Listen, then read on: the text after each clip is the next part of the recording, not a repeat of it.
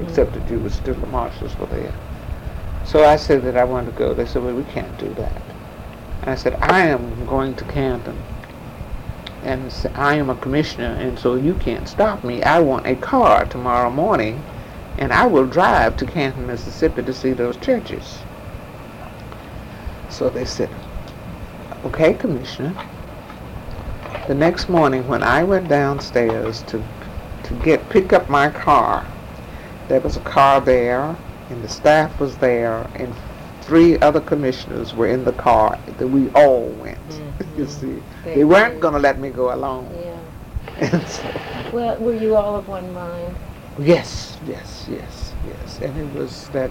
There's a film based on that, and it was very interesting. And I used that a copy of that, and I showed it to people who didn't vote, because when we the testimony that we received at that hearing, when we would listen to those people and what some of them had gone through trying to register to vote, and then you'd come back home like St. Louis and people wouldn't vote, or you'd go to Milwaukee where they weren't voting, you know and there were no there's no reason for them not to vote and just because of apathy they didn't vote It's like being in another u- country, isn't it? yes and so but anyway and then of course i are proud i am still very proud of that because of our hearing. Because after that hearing we came out with two reports. One on denial of voting rights in which we documented it all. And then a lot of other things were going on at the same time but our report also included proposals for legislation, and one on the uh, denial of administration of justice. And that, so therefore we were able to at least uh, influence the legislation, the Voting Rights Act, which I think still think is the most important piece of civil rights legislation. And then to go back to Mississippi says a couple of times since then, as I have done, and uh, to see then that there are more black elected officials in Mississippi now, and to see the changes that have been made because they, uh, at least the governor who started open our hearing and closed it by saying, we don't like the law, but we will law, we will obey the law. And that leadership, and then others who have come behind him, and it has been very, as I, I still remember um, Jackson, Mississippi, in February, the hearing. And there have been many other hearings, but that was one. When you sit and reflect now, you must have so much to think about. Yes, I, I, uh, I do. I'm, I'm trying to pull together some writings, and I have some that are sort of halfway through and things like that. But uh, You know, Miss Freeman, your writings and also, you know, your thoughts, uh, just turn on a tape recorder and let it roll because, you know, you can, yes, that's yes. you- I sometimes yeah, used to, yeah, you- yeah. when I was going through a particular time in operations, I put it on my dresser and whenever I had a feeling, I just turned it on. You just have so many. That's what I should do. hmm because it, then you can, it's hard sometimes to write them. That's right. but to say them is easier. Um, when you first started out, did did Negroes at the, when you started your practice, did they prefer to come to Negro lawyers No, white? no.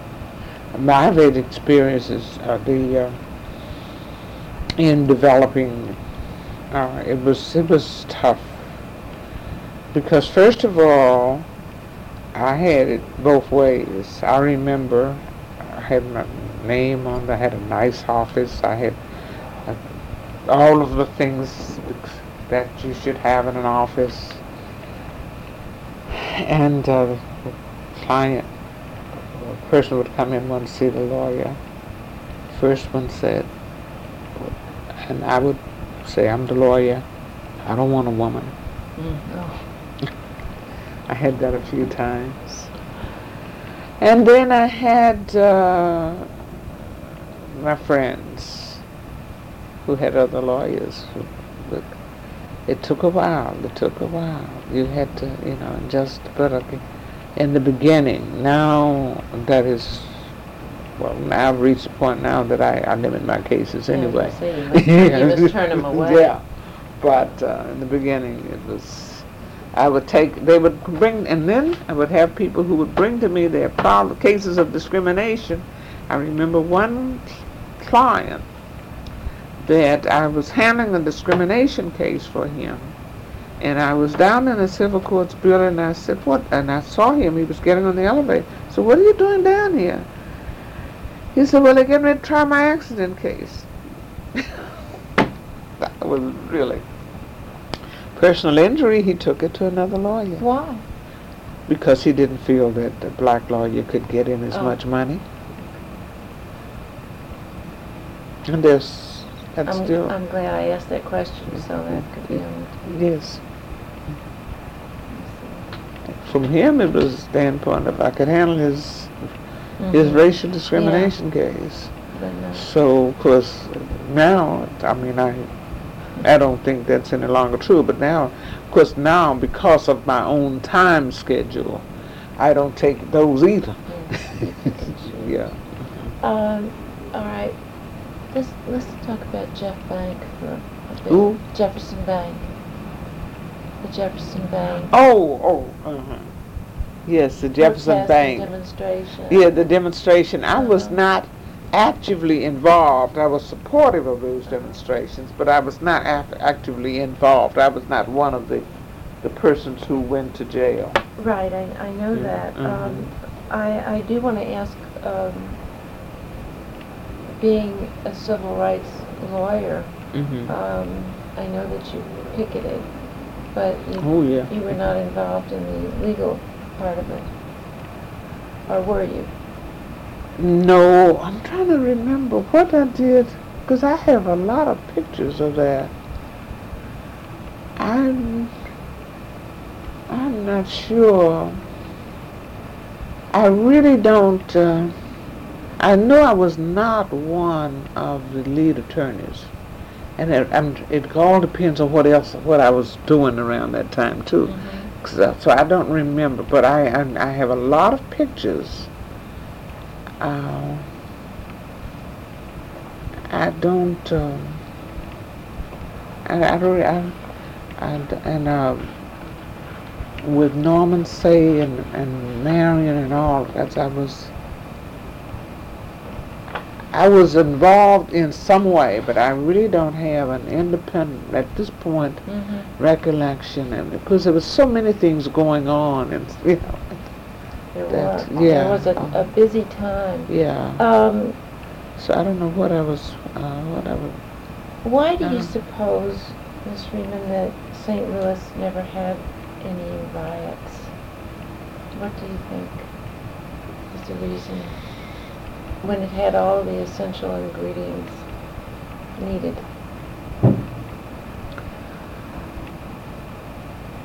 I don't. That's a, that. You know, I've been asked that question many times, and I think that part of it has to do with the personality. There is a, to a certain extent, black people in St. Louis are no different from white people in St. Louis in terms of, of quote, um, the riot kind of thing uh, because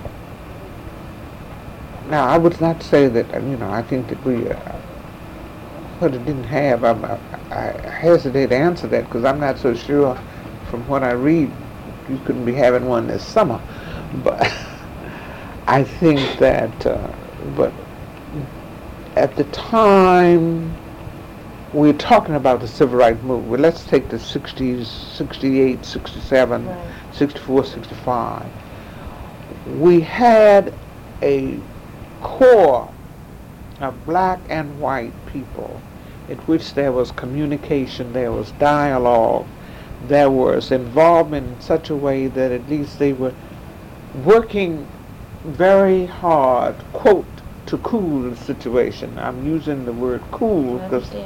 Yes, that I think that you had uh, people who were very concerned. There were incidents, but there were people who would be on top of it. in a way that at least would, would as I said, cool it. That's what. Who were some of those? Um, this, um, you've had the people, the National Conference of Christians and Jews. You had uh, the individual. You had the Urban League. You had the NAACP. You still had. Um, you would still have the Percy Greens, but you see, a Percy Green would protest. But prote- see, there's a difference between a protest and a riot. And the the the protest is protesting against a wrong.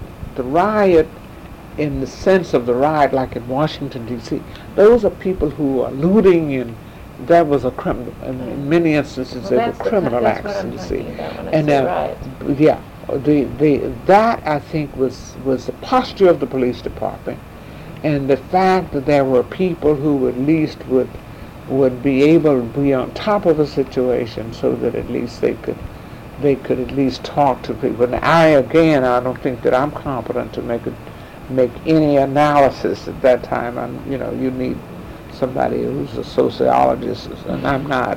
Who, Well, I've, but I've, I would I've think asked, that uh, I and I said that uh,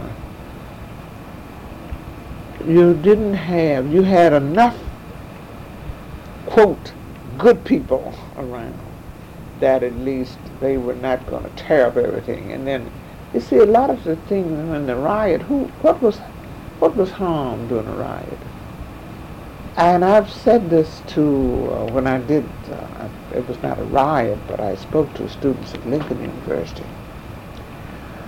after they had burned down the student. I said, "Okay, what? So what have you done? You've burned the building down, and you haven't done a damn thing about the system." I probably didn't say a damn thing. I said, "You have not touched the system," because I watch my language when I'm talking to Yeah, students. Yeah.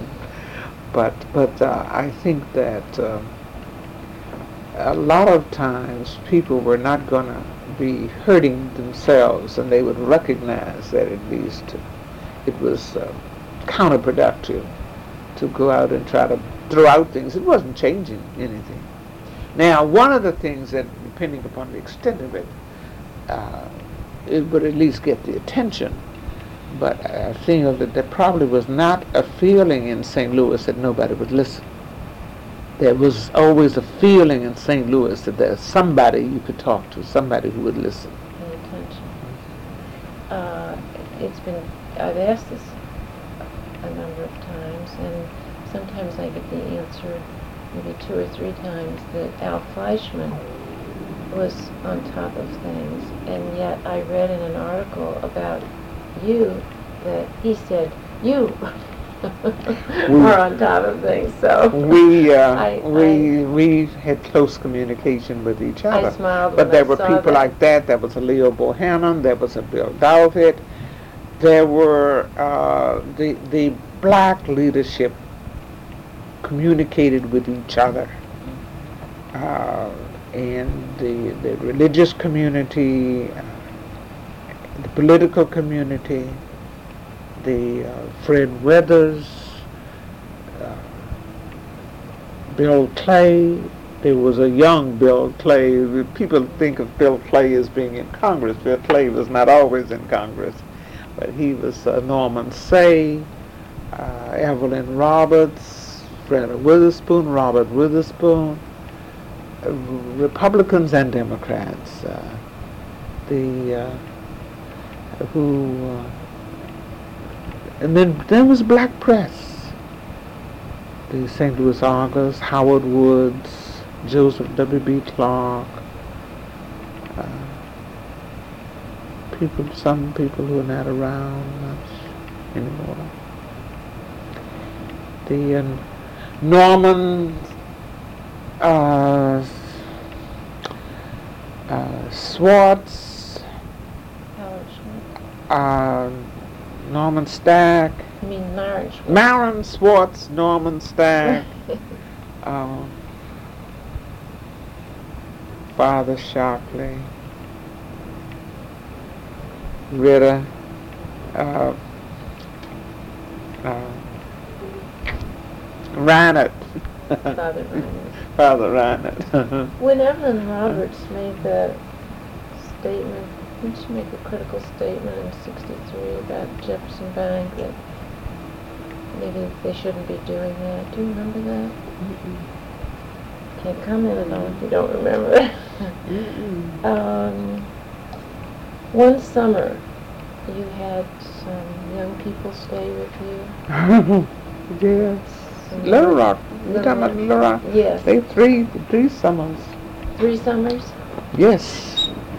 Yes, yes. The first summer was, uh, there were three of them I was responsible for. Jefferson Thomas, Thelma Mothershed, and Elizabeth Eckford. Now, was that when they were first? That was first, yes. That That was- was, see, there was two, two summers, two summers in a row. But that was the first year. The first year, there were three. The next year, there was Carlotta Walls and Elizabeth Eckford. And then Elizabeth Eckford from then, from time to time. Elizabeth was the little girl that they hit, you know. She was the one that was damaged emotionally. From it. So, from it, yeah. Mm-hmm. Could you give us, could you give me a little background or, or tell me what it was like or what you were trying to impart to them besides? Oh no, what happened was that they closed Central High School, so they had to go to school, and they went to school in St. Louis. What the NAACP did, what Daisy Bates did, was they picked people that were close to the movement, Mhm. that who had space, and asked us if they could, if you, they had to get them out of Little Rock. So, because that first summer was one in which they wanted them to get go to school. Mhm. So, um, the first summer, there were the three, and then the second summer, there were two with me. It was like, in other words, we had, I had two in my home, but then Jefferson Thomas lived with uh, Marion, the Mrs. O'Fallon, and, uh, and you mean? Marian Oldham's mother. Oh, Mary. And although we were responsible for three of them, he- the boy lived with her. Mhm. And it was, well, you had teenagers. Well, that was uh, what we had to be. We were protective. We there was no media. I was not, you know, only our very close friends knew that they were with us. And so we were, and there was nothing in the press at all about where they were. And what happened to them the following year? They went back Little They went back. To, by that time, it had resolved. They, they went to school. Went to school. Uh, I'm not sure. Well, I don't remember what what happened as far as where they went to, where they went to school. Because Elizabeth was with us. Carlotta Walls the following year. There were a total of four that lived in our I thought you were preparing them for going to school. and- We did, but I mean, that's only the kind of thing you do in at home with anybody. We were doing, we were preparing them in terms of what they would have to find, I mean, emotionally. and Yes. how Yeah, oh, yes, Yes. yeah, but Oh. that was, you know, I don't, Okay. It's a lot to ask of them. yes, but, and as I said, for, um, you- in terms of the Little Rock situation, there's one of those persons who lives right over there in East St. Louis. See, my Mother said she's Velma, forgotten what her married name is now. But, uh, yes, it was, but, uh, I don't think that in history you, when you've had a situation in terms of, of doing anything about the system, that anybody has decided that you had a choice. No. It was, I- uh, they had, you know, this, these children were in school. They had to go to school. The Took a lot of adults, courage. yes, but I don't think they were conscious of that in a sense. I don't think we were either. We knew that, well, we were very sensitive to the fact that we wanted to protect them about any kook or So we, and so we, we at least had the resources to do that. Um, let's see. Now, um, do you see that the, because of what's happening now in the Supreme Court and the changes that seem to be going on, do you see that the NAACP, the legal department, would be doing anything any differently? Changing its course? Oh, no, no, unfortunately, well, it's not just the NAC. Unfortunately, we have other organizations that are, that are involved in, in um, the process in terms of, there's the Legal Defense and Education Fund, there's the Civil Liberties Union, there are other organizations, there are many forces, and we need them all. Mhm. I think that after so many years, those of us who have been lawyers and who've been handling civil rights cases, it sort of felt really that now we can get a little rest. I'm still going to get, I'm not going to be actively involved. I don't I think so, but maybe so. But the trend of the, the pattern of cases, the recent cases, the five recent cases, condemn means that at least uh, eternal vigilance is necessary and there've got to be illegal attacks. We've got to be very watchful. We've got to be much more cautious. And I think, in, to a certain extent, people sort of took for granted things that shouldn't have been taken for granted. Oh, you think so? Do you think that? uh, to a certain extent. There were people took. Uh, I'm not talking about recently, but I mean I think that we sort of felt that the Supreme Court has decided certain things, so you don't have to worry anymore. That's what I'm saying. The we, and I'm using that in the generic sense. The uh, But it should. I think it is not. It, I, I, think it is not as bad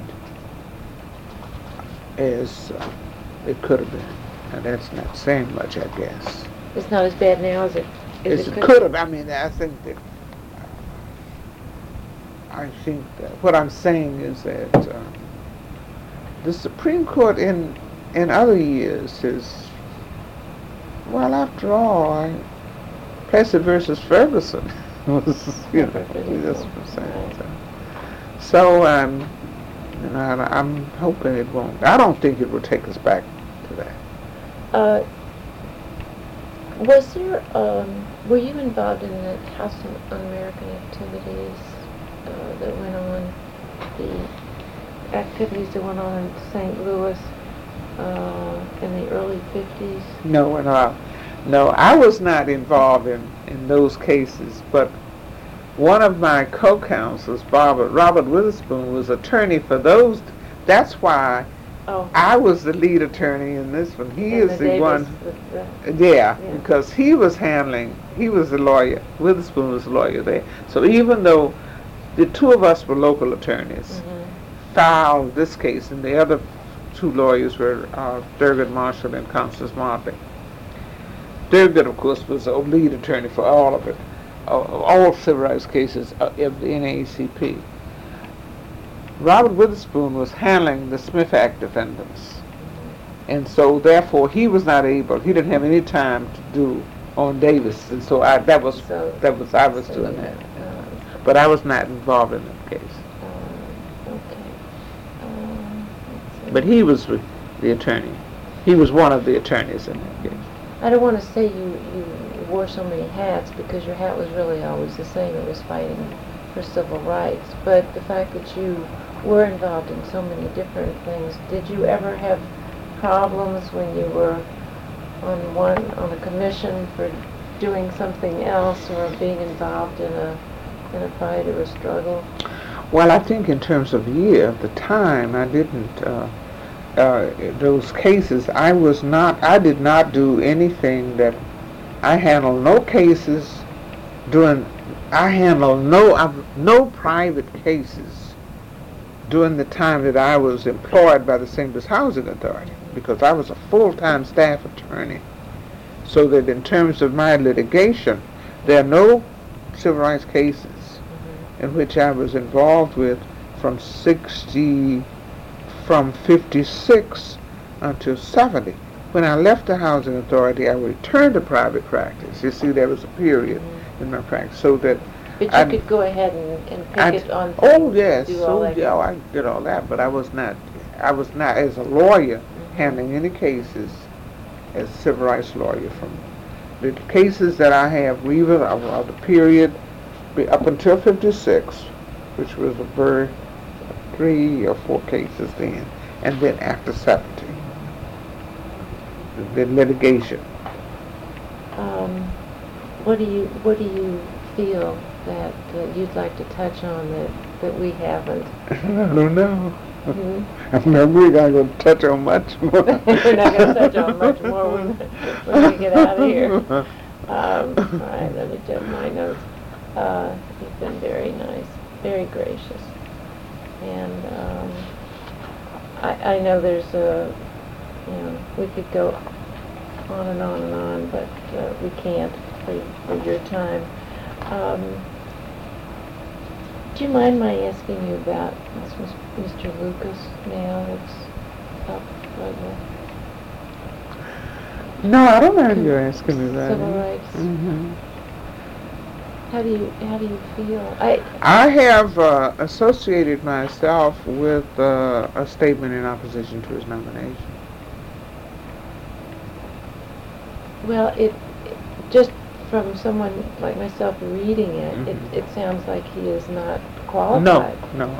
And, um, then, We were very sorry that uh, the president, I'm not sure if, his, if he's nominated, I'm not sure, you know, a lot of times it's an announcement that's going to be a nomination. And a long time before the actual nomination, so I'm not very sure. I think probably he has been nominated because uh, William Taylor, who is one of the commissioners of the Citizens Commission, of which I am a member, yes.